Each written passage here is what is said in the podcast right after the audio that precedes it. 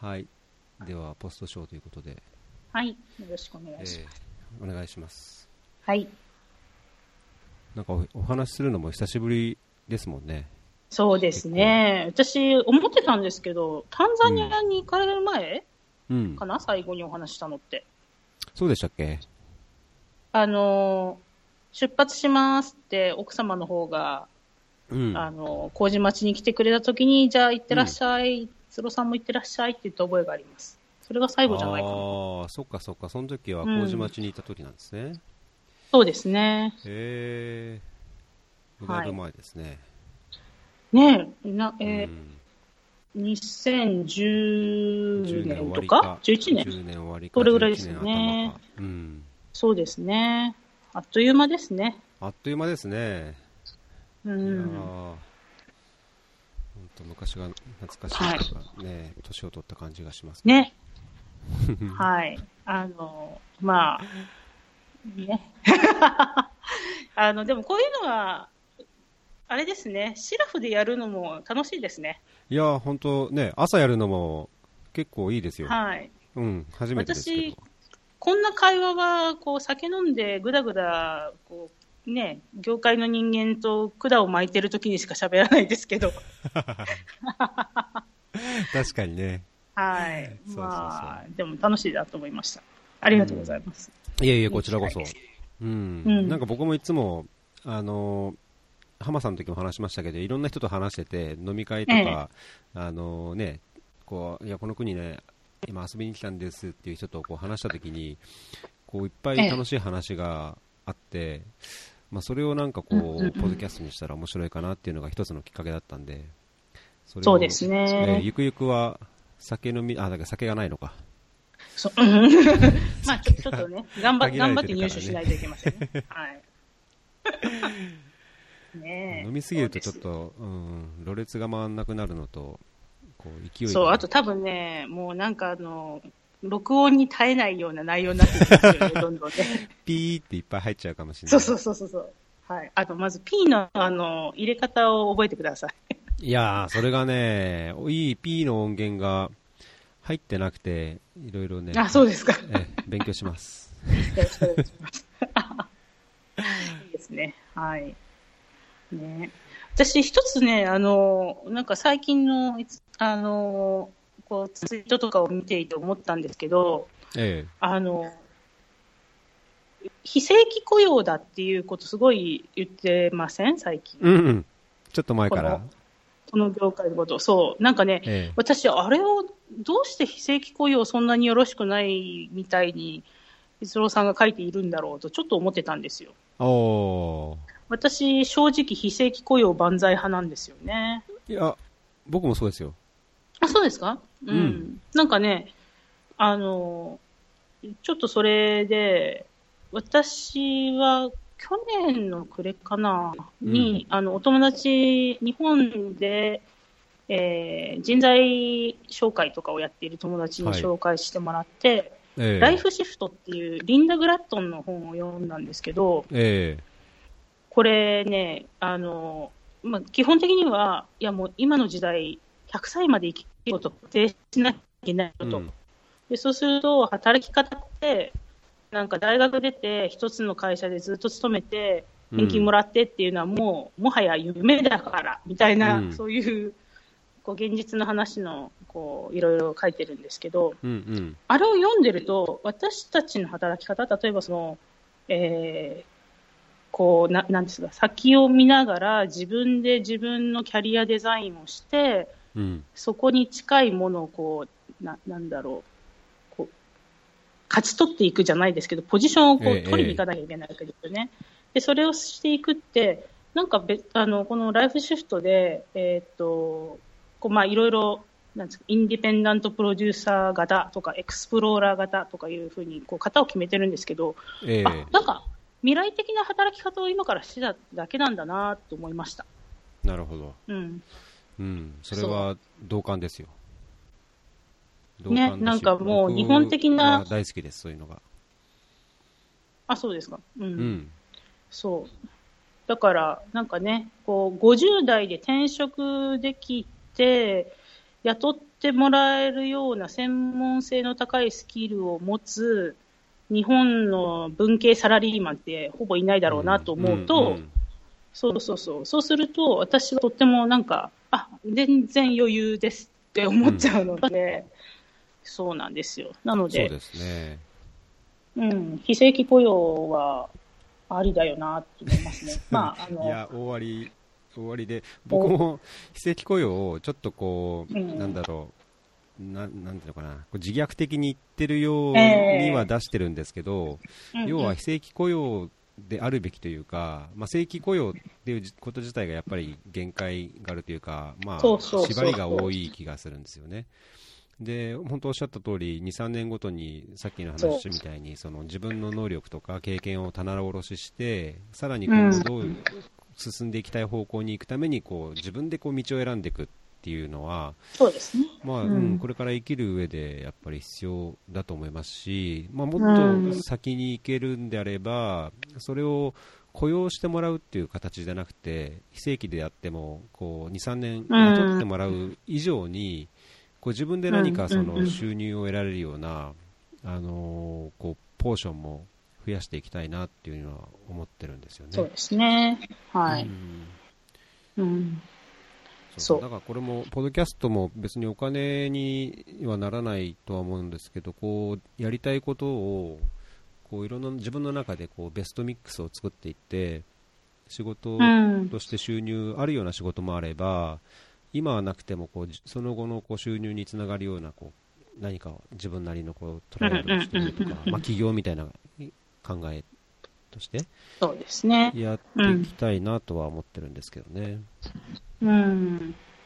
そう。いやー、なんかね、あの、今また日本って正規雇用が増えてきたっていうのをちょうど2、3日前に新聞で読んでたんですけど、うん。なん何で読んだのかな？日経かなんかで読んだような気がしますけど。うん。うん。で、なんかそこに、はまたなんかすごい日本だなと思いながら読んでたんですけど、うん。あ、朝日かな？なんかそれで、最近はみんな、あの、企業も正規雇用をまた増やしているので、人、えー人不足で。で、派遣で来る、あの、女性社員、派遣女性社員が、今までだったら20代、30代だったのに、今40代とかが来るんですよ、みたいな話が書いてあって。なんだこれ、それとか思いながら見てたんですけどね。なんかね。なんかねそそれはどうなんだろう、なんか時代にちょっと逆逆行っていう言い方はちょっと言い過ぎかもしれないですけど、うん。ね、やっぱり雇われて正規でどうにかしがみつくだけだと、息苦しく行き詰まるだけじゃないかと思っちゃうんですけどね。ねえ、そうですね。まあ、そういう生活が当たり前の人にとっては、僕らが言ってることがわからないっていうか、うん。通じないのかもしれないですけどね。そうですね。でも、私、この間から、これ、こうネタにしちゃって本当にあの、怒られてるんですけど、え この間ね、えー、まあ、ちょっと前ですね、せ去年ですけど、あの、某我々が所属していえるうん。組織のですね、ええー、1年生、1年生職員さんと話をしてたんですよね。えはいはいはい。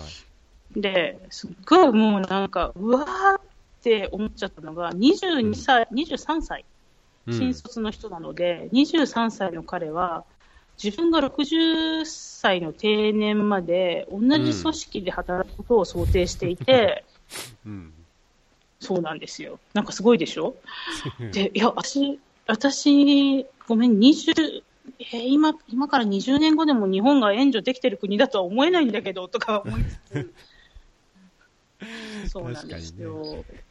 ちょっとなんか日本大丈夫かって、すっごいもう聡明な人が、うん、本当によく仕事もできるし、すごい、あの、勉強もしてる人なんだけど、あなた、ちょっと将来、見通し甘すぎないかっていうのをちょっと思いました。うん日本にいないおばさんたちは、なんか、ついていけないなと思って。うん、ちょっと笑っちゃうし、怖いですね。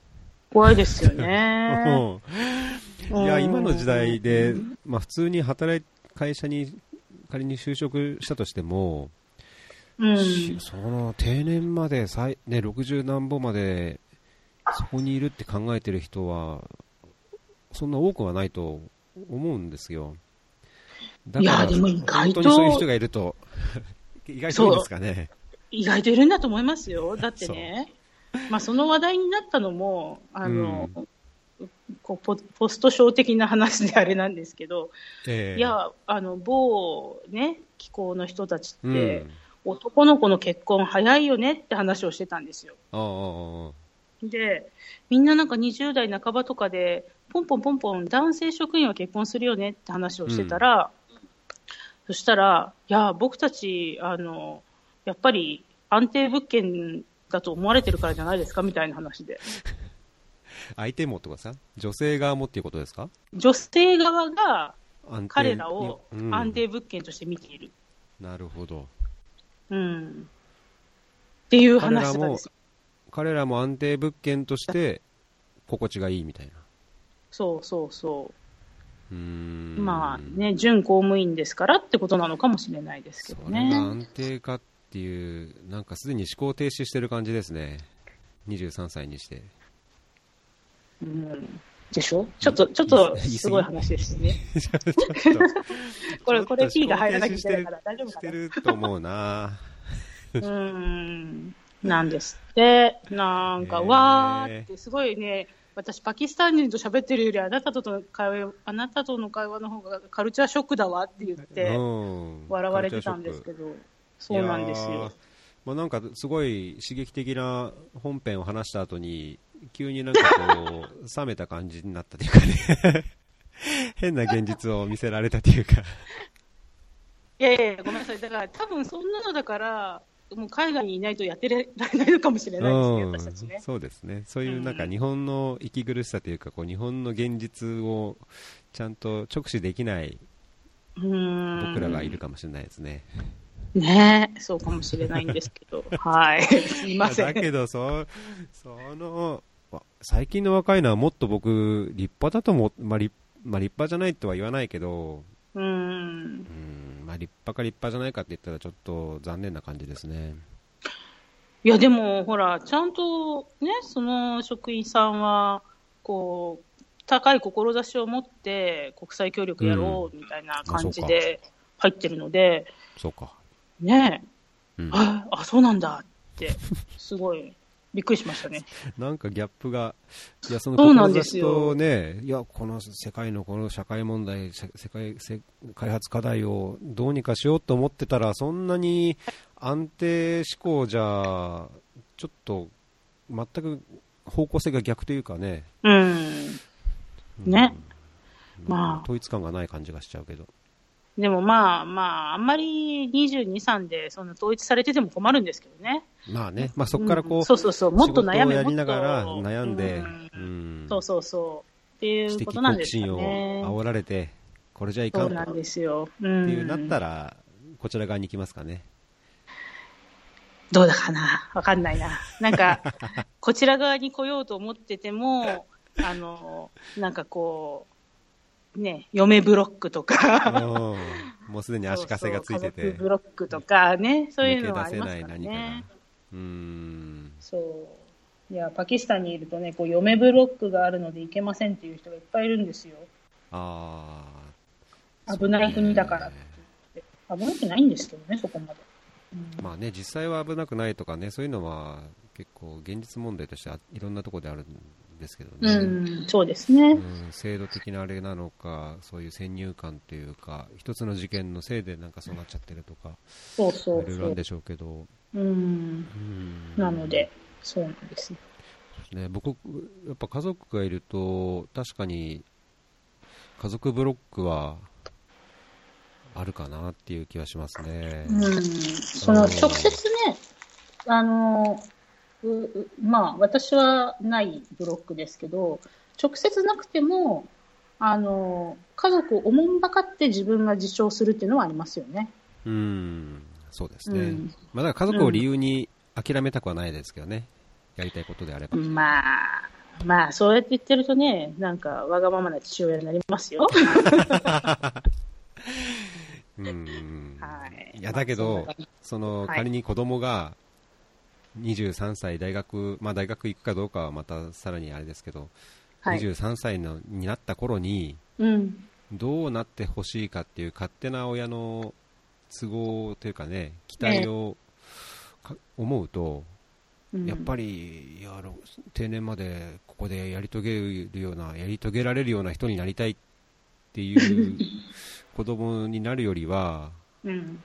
いや先のことは分かんないけど今これがやっぱりやりたいからまずこれを頑張りたいっていうのに魅力を感じちゃうのでであったらじゃあまあ親として、ね。うんうん。いや安定いやこれ仕事収入が大切だからとかっていうようなね安全のため家族第第一でっていうのももちろん見せなきゃいけないんでしょうけどそれ以上にこうああお父さんは好きなことをやってこう楽しんでやってきたんだなっていうのを見 見てもらった方がいや俺も楽しく自分の人生を生きていこうって思ってくれたらいいなみたいなわかんないですよ。反面教師にされるかもしれませんし、ね。そうね。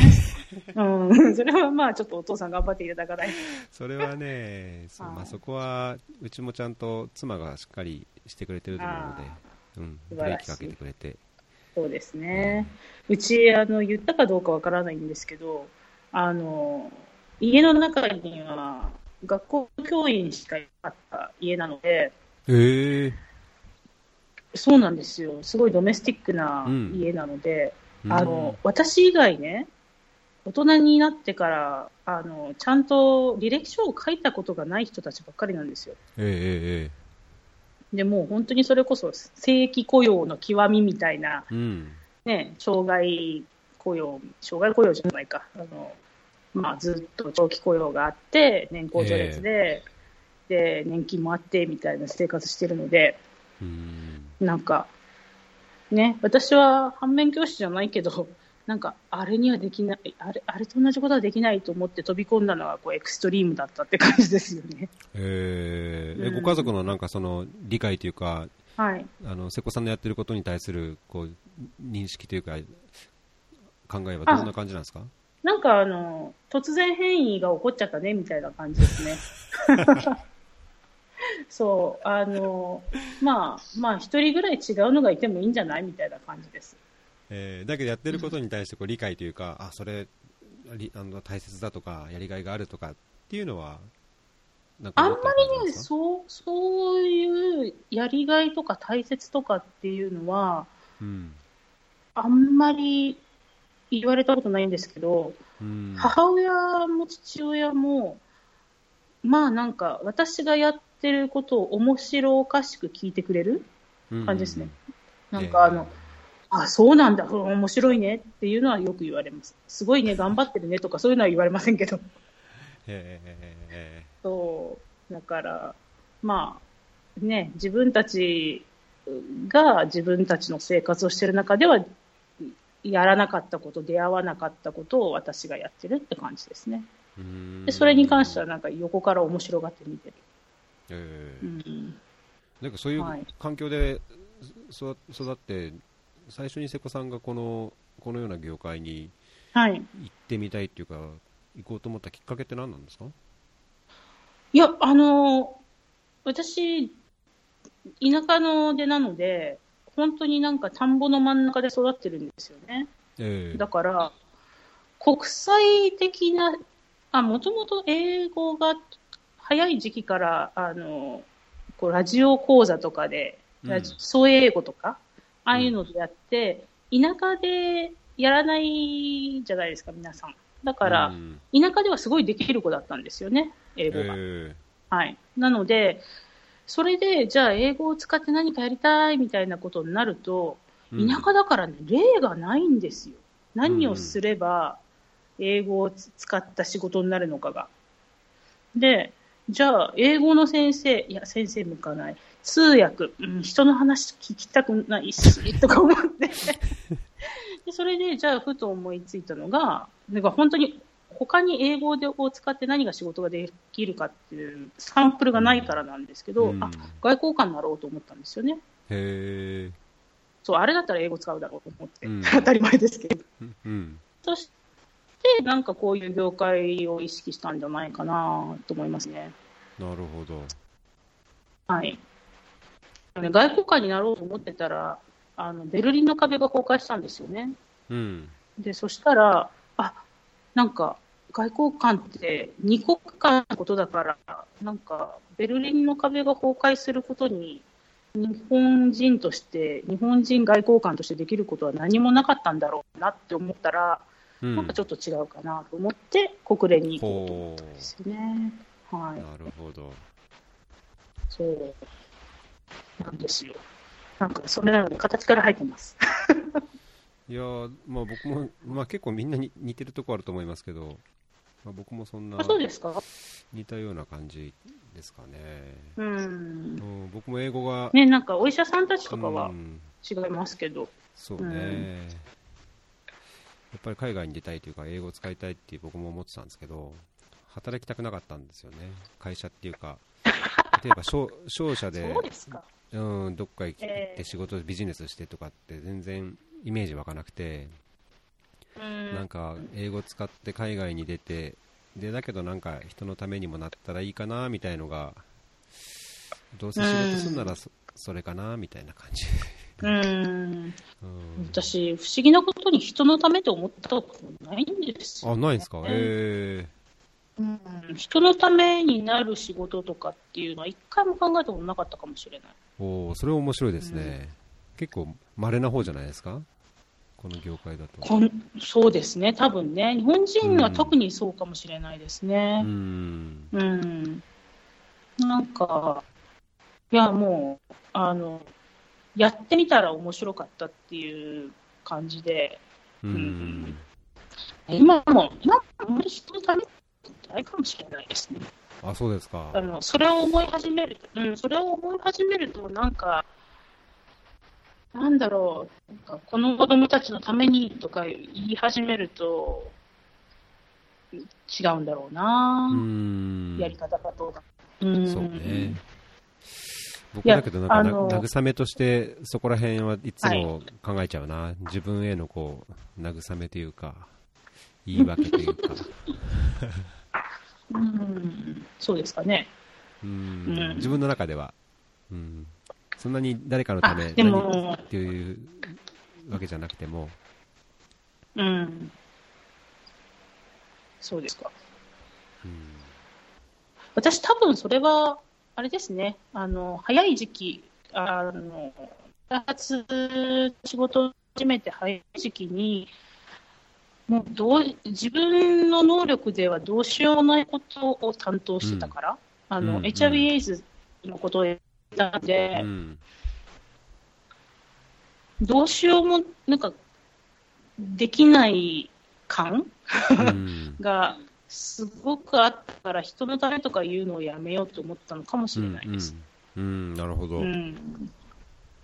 だってもうね、2000年ってもうバッタバッタ人が死んでた、薬にアクセスできなくて死んでいく時だったので、えまあ、こうなんか無力感はすごいあったんですよね、仕事しててね。うん、私が仕事をこれをしたってこの人死ぬんだよねっていうーのが、うん。こう目の前でどんどん起こっていくので、うん、だから人のためにとか、なるべく思わないようにしてしたのかもしれない。うん。そこからなんかもう無力感を強く感じて逃げ出し逃げ出すというかもうこう諦める方には向かなかったんですか？そうですね、向かわなかったですね。それはなぜだろう。うんすごいですねなんでしょうね。なやっぱうり好奇心が違うところにっていうかもっと深いところにあったんですかねあと多分、こう、こういう業界の中にいながら、すごく、なんていうんですか、こう、ムーブメントみたいな方、こう、うん。あの、被益者側のムーブメントみたいなのに、すごい近いところにいたんだと思うんですよ。その患者団体とか、うん。えっ、と、いわゆる脆弱、その、感染に対して脆弱と言われる、その、セックスワーカーのグループだったりとか、えそういう人たちと仕事する機会、その、当事者の人たちと仕事する機会がすごい多かったので、えうんまあ、彼らのために何かしてあげたいっていうんじゃなくて、いや、あの人たちがやってることを、私がこうやって手伝えば、もしかしたら可能になるかもしれないっていう感じで見てたような気がしますね。なるほど。そうそうそう。だから、あ、そう、なんかすごい、こう、違うスキルセットを持った応援団みたいな感じです。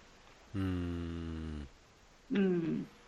そういう感じで仕事してたからだと思いますね。えー、面白いですね。はいなんかそれあんまり自分では感じたことがない、イメージですか？うん、イメージですね。うん。そうですね。いや、私、あの、もともとがそういう、多分なんか、こう、運動家気質なんだと思いますよ。そうかそうか。うん僕、ザンビアの後にすごい無力感感じて、ええもう、もうそれで一回やめようと思ったんですよ。あのーうん。こうやっぱ自分がどんだけ努力しても、あるいはそういうプロジェクトっていう形でな何かに関わっても、そうん。の根本的な解決っていういうのはもちろんですけど、うんあまりにもこう課題というか、なんていうのかな、こう立ち向かうものが大きすぎて、もうこれは無理だと。で、自分の中でこう整理っていうか消化がうまくできなくて、もうよこうんの業界やめようかなと思って、一時期はそういうつもりだったんですけど、そういうのを感じないでっていうのはすごいと思いますね。うん日々いろんな人が自分なりにこう折り合いをつけてやるんでしょうけど。そうそうそうそう。折り合いのつけ方なんだと思いますよう。んで、私は課題がもう課題だったので、もう人の生き死になんて私にはどうしようもできることではないっうん。ていうのから始まってるから、えだからそういううもう無力感ってもうかかなり最初の時点でもう 無力感から始まるみたいななるほどね。ですね。うんあの時はね。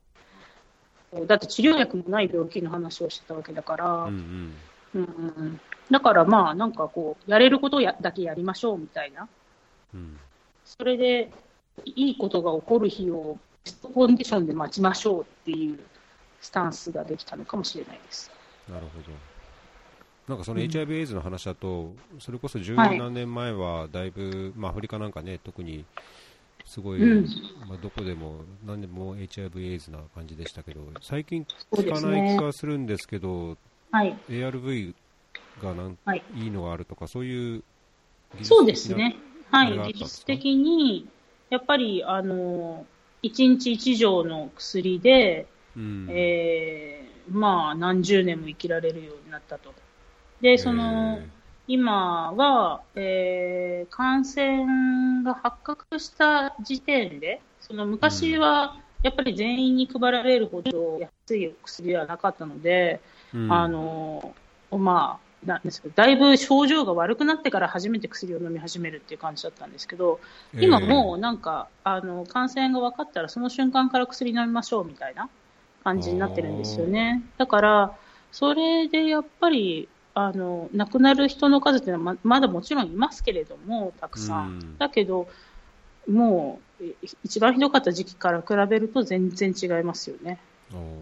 うん。昔、全然僕、専門じゃないからですけど、はい。昔聞いた話だと、その ARV も合う合わない、うん。人によって合う合わない ARV がある。はいはいはい。ありましたね。はい。今はそういう、その人に合った薬をまず見つけるのが大変っていうような状況じゃないんですか？はないですね。今やっぱりう、ん。あの、だいぶ成分も変わってきてて、まあ私は、うん。あの、薬の専門ではないので、見聞きして、教えてもらってることを言ってるだけですけど、やっぱり、あの、その、副作用が出にくい成分ん。の薬が一般的になってますよね。えー。はい。なので、こう、複合剤だし、えー。うん。やっぱりね、その昔の薬って、もしかしたら見たことあるかな、なんかもうね、私でもうん。飲み込めないような大きな薬だったんですよ。なんかあそうなんねで、すか？そう、あの、一つのこう大きさが10円玉ぐらいの大きさがある薬だったりとか、でかいですね、それは。そう、で、それがね、もうなんかあの、ほら、飲むこう力もだいぶ落ちている。うんで、こう、喉が腫れてたりとかするような人にこれ飲めって言うんですけど、ねつかかってし逆にそれで死そうそうそう、そうなんかそんな感じでね。うん。んだけど今は、本当にいい薬があの、いい薬っていうか、すごくこう、付き合いやすい薬ができてるから、へえ人が死なないって言いますね。あーうんうんじゃあちゃんとそこにファンディング、ファイナンスできて、薬が行き届けば、まあ、そういうサービスができれば、うん。HIV エイズっていうのは、まあ、今後はそんなにメジャーな感染症でなくなる可能性もあるかもしれない。うん。わかんないですけどね。そう、そ、そこまで楽観視はしてないんですけど、うんうん。まあ、そうですね。えー。昔ほどこう緊急性はないですよね、もうね。なんかグローバルファンドって聞いても、はい。なんか。すごい HIV エイズっていうのがイメージとしては多くて、な TB とかマラリアってなんかやっぱりちょっとマイナねーな気がしちゃうんですけど、グローバルファンドの中でこうその中の重きというかトレンドみたいな最近、最近はやっぱりちょっとマラリアに力をとかお金もついてるしみたいな、そういうトレンドみたいなのあるんですか？あのね、お金としてはやっぱり半分が、50%が HIV に行くので、はい、HIV って、いや、まあ、HIV 対策ってね、そのさっきの薬の話もそうですけど、一回つけ始めたら、なくすことができないお金なんですよ。うんうんあの、はしごを外せないっていう言い方をしますけれども、あの、一生飲まなきゃいけない薬なので、やっぱりお金はかかるんですよね。そうですね。はい。なので、それを誰がどうやってしてお金をこう回していくかっていうのは、ややっぱり大きな問題なんですが、ただやうんあうん、私がいた4年間の中でも、あの、マラリアすごかったですね。あそうですかこう、なんか、ななんて言うんだろう、こう、地味な病気だったのが、もしかしたらすごい変わるかもしれないっていう時期だったような気がします。あのつい最近、WHO が発表しましたけど、マラリアの予防薬、予防注射っていうのを開発してたんですよね、ずっと。え予防注射？はい、予防接種が。で、今度からね、えっ、と、来年から4カ国かな？えっ、と、アフリカのケニアとかも入るんですけど、4カ国で初の、あの、人でのパイロットが始まります。ほでう、これはホット、またホットなあれです。ホットですよ。で、うん今だと、えーっとですね、予防率が4割って言われてるのかな、なんですが、当時から、私がいたのが2012年から16年なんですけど、うん。当時、2012年の当時で、5割の人が予防できるマラリアの、あの、予防接種ができたら、予防接種のうん予防薬なりができたら、ビル・ゲイツが世界中に配布するだけの資金を出すって言われてたんですよ。うんうんうんそれぐらい、マラリアなん、もう本当に21世紀に蚊に刺されたぐらいで死ぬなんておかしいっていううフレーズが出てた時代ですけど、ええそう。で、それって、ものすごい製薬業界にとっては魅力的な話なんですよね。えなるほどね。うんそう。だから、やっぱりその、こうなんか、こう将来が、明るい将来が見えたから、マラリアのその予防薬開発ってすごい進んだし、んなんかこうね、ポリティカルな機運はなかったのに、あ、お金が動いたことで、こんななんか業界が活性化するんだなっていう。なんか多分いろんな、こう、基礎研究はずっとみんなしてたんでしょうけど、えええ4割しか効かないようなものじゃ商品化されないよねってみんな思ってたんだと思うんですよね。その、予防接種って今ね、8割から9割効いてなんぼみたいな話じゃないですか。もうなんか、うん下手すると、ね、ポリオなんて99%効くって言われてるけど、1%のためにまだまだ研究しなきゃみたいな話ですから、だから、そんな状態なんだけど、まあ、動いたって感じですよね。なんかのムーブメントができちゃった。そう。だってもう、あの、今、メコン地域ではエリミネーションですからね、マラリア。あ、そうなんですか？はい、もうすぐ、あの、すごいじゃないですこのか。この2、3年で、えー、もしかしたらエリミネーションができるかっていう話です。へえ。うん。まあ、本当にさっきの話でも言いましたけど、最後のラストマイルってすごい大変なので、うん実際にはエリミネーションって難しいんですけど、でも、うんカンボジアがですね、ちょうど今週、あの、マラリアデーがあったので、それ読んだんですけど、ええ去年一人しか死んでないんですよ、マラリアで。はなんか10年前までは何千人単位で死んでたのが。すごいですね。ちょっとすごいですよね、やっぱり。すごいですね。うん。うん、だから、そういう意味では、マラリア業界ってすっごい地味なんですけど、先生たちも。専門家たちもすっごい地味ですごいなんかもうね、朴突とした人ばっかりなんですけど、なんかね、ちょっと、ちょっとこう、ワクワクした感じが。ありますね。うん。いやー、マラリア、辛いですからね、結構。そうご、ごめんなさい。私、こんな仕事してながら一回もかかったことないんですよ、私。だかいら、かかんない方がいいですよ、うんあれは。だと思いますけどね。うん。本当、僕も死ぬかと思いました。そうですか。はい。しかも僕、日本で発症したんですよ。うわー。あ で、これマラリアだろうな、タンザニタンザニアから、あのーはいはいはい。ちょっと休暇で日本に帰った時に、ーえ。もう、立ってらんなくなって、ですごい熱も出るし、だる体力入んないし、はい。これはやばいかもしれないマラリアかもしれないと思って、えはい。まあ、とりあえずはと思って、家の近くの病院に行ったんですね。はい。で、いや、インフルエンザ流行ってたからねとか言われて、違インフルエンザの検査。されて、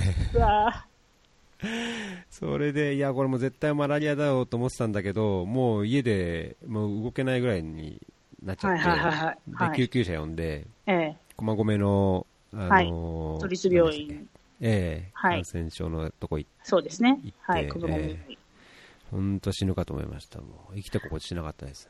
よかったですね。いや、あの、本当に、これね、笑い事じゃないんですよ。あの、えっと、日本って、やっと今年、今年、去年？あれ？去年かな？今年かな？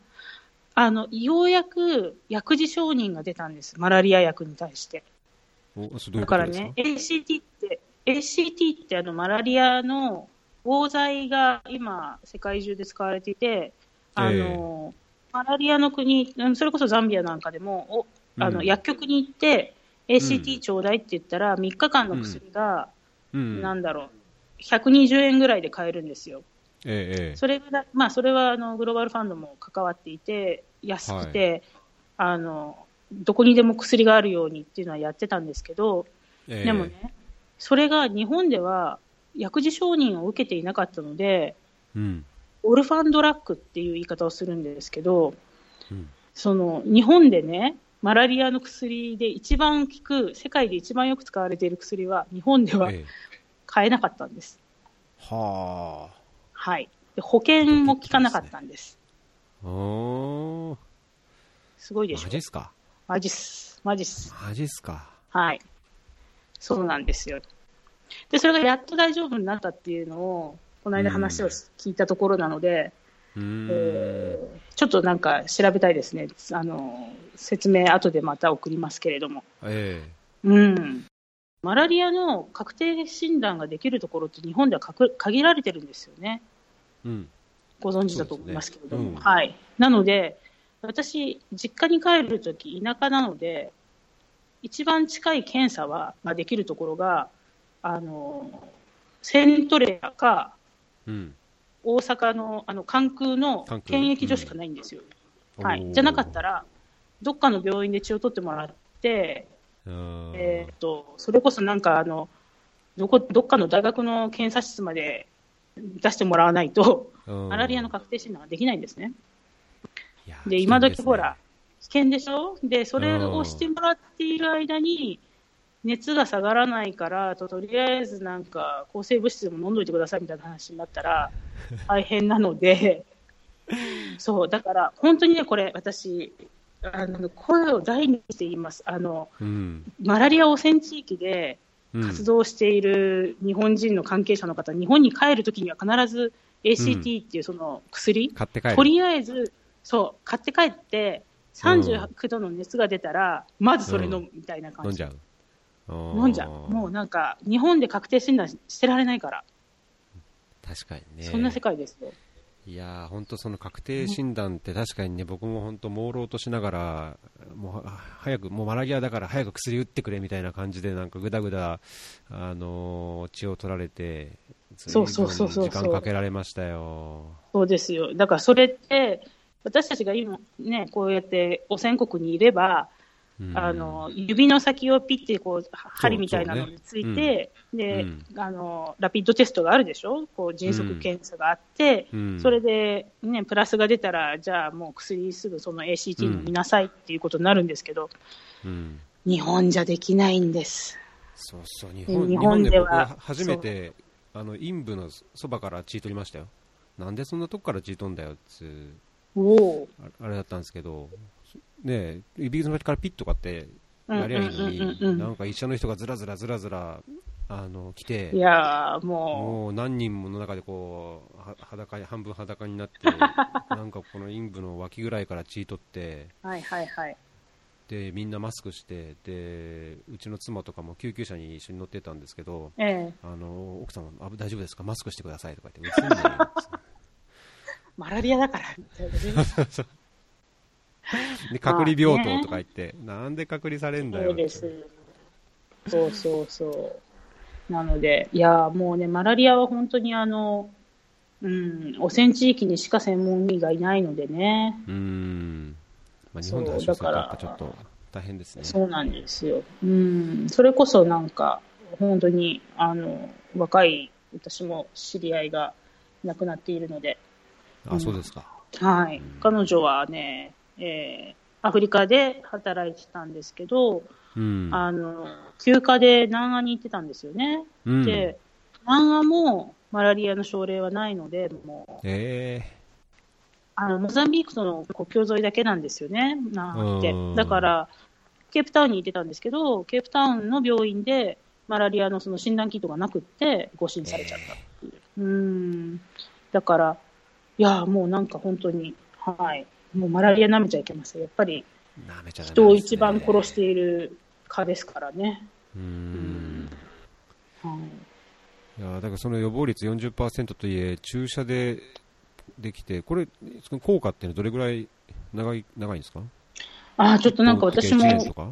あ、そんなことはないと思いますよ。もうちょっと、うん、あの、複数、いや、一回打てばいいとかじゃなかったのかな。まあ、それも多分検査の、検査というか今の臨床試験の対象なんだと思うんですけど、例えば1回打てば10年大丈夫なのか、うん。まあ、5年なのかって話ですけど、ういやん、ー10年とか言ったらでかいですね。黄熱いやだからね病黄熱病なんか無期限なそうですなりましたけどね。無期限になりましたね。うん。でもほら、マラリアって基本、あの、8割ぐらい、亡くなっている人の8割ぐらいは5歳以下の子供なんですよね。うーん。だから5歳まで予防できたら、うん。すごい確率で亡くなる人の数が減るんですよ。うん。うん。だから、そういうのも含めて、いろいろとこう、公衆衛生的にこれは採用するべきかそうじゃないかっていうのが議論になってるんだと思いますけど、なるほうどね。ん。そう。まあだけど本当健康第一ですよね、そう考えると。本当ですね。うん。はい。だから資本。そう、体と心がね、両方ね。そうね。心身ともに。はい。うん。えそうなんです。まあ、あの、裏の、ポスト症的に裏の話をすると、やっぱりアル中とかね、あの、うん多いですしね、この業界。ーあ、そうですか僕はあんま感じたことなかったけど。あら、そうですか？いや、なんかか、国連にいた時に、うん。あの、うんたまたまなんですけど、年金の、あの、なんですか、国連年金の説明会みたいなのに出たことがあるんですけど、ええあれがね、衝撃的で、まあだから15年ぐらい前のデータなので、今もそうかどうかわかんないんですけど、うん。国連に長く勤めていて年金をもらえる人たちは、うん。平均受給期間、うんだから62歳で定年してから何年年金もらってますかっていうのの平均が、えなんかすっごい短いんですよ。えへえ。本当になんかあの、5年も満たないみたいな感じ。うーん。で、その中の理由で、まあ、あの、いろんな病気を途上国にいる間にかかってたのに見つけられませんでしたっていうのとか、うんまあ、やっぱりアル中が多いので気をつけてくださいってへ言われましたね。はい。ーなるほど。まあね酒がないとあれですけど、酒にやっぱ溺れちゃダメですね。そうですよ。うん 酒がないと、まあ確確かに飲みすぎちゃうとき、ね、あありますすけどね。はい。うんまあ、そうでもやんなきゃやってらんねえっていう時もありますしそうそうそうまあ、そうなったらパキスタン来てください。あの、ドライになれますから。ね嫌でも。強制ドライ。いやー、強制ドライもなんか今度ね、精神的にもちょっとそうなんですよ。ねえ。はい。難しいとこですね。うん、本当にそうなんですけれども。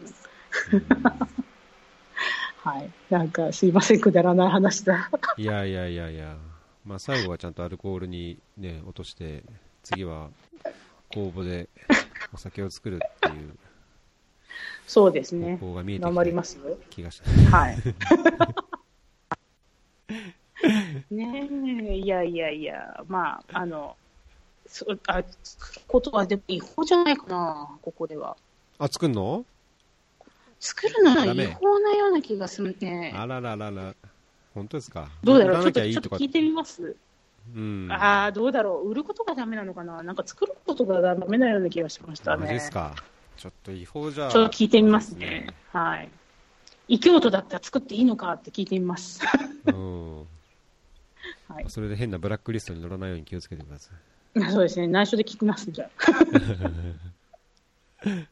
はい。おかしいな。な、はい何の話になったんだろう。ねえまあだいぶ豊富な話題が。ありがとうございます。楽しかったです。はい。はい。じゃあまた、そうですね、近いうちに。はい。ぜひ、ええなんかあの、あれですね。なんか、何人かで一回喋るっていうのも楽しいかもしれないですねう。ん、そうそう、それをね、したいんですよね。うんその技術的にちょっと僕がついていけるかっていうのは、大きな課題なんですけど。うん、はいあと時差とかね。うん、時差ね。そうですね。ええ確かに。はい。はい。まあ、じゃあ、あの、朝担当で私が。ええ、おそうですね。はい。爽やかな朝を担当していただいて。はい。はい。はい。では。じゃあどうもありがとうございました。ありがとうございましたまたお願いします。はいこちらこそはいよろしくお願いしますはーい。